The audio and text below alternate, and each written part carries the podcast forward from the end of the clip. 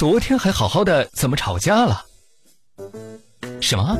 因为昨天晚上你初夜没流血，他不相信你是处女，让他别傻了。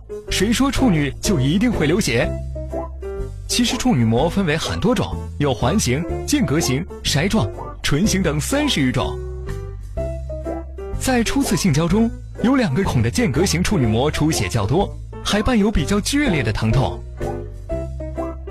还有一些女性的处女膜在破裂时出血很少，并不一定会流出阴道外，而较厚且弹性很好的伞形处女膜有可能完全不破裂。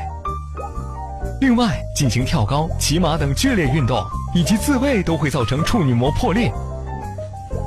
所以，根据有没有流血来判断是不是处女是不正确的。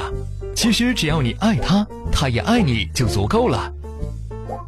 你破或者不破，它就在那里，不悲不喜；你念或者不念，爱就在这里，不增不减；你红或者不红，情就在那里，不来不去。如果您在备孕、怀孕到分娩的过程中遇到任何问题，欢迎通过微信或新浪微博艾特十月呵护，我们将努力为您解答。我们还会将热门问题录制成节目，为您完美呈现。十月呵护，期待与您下期见面。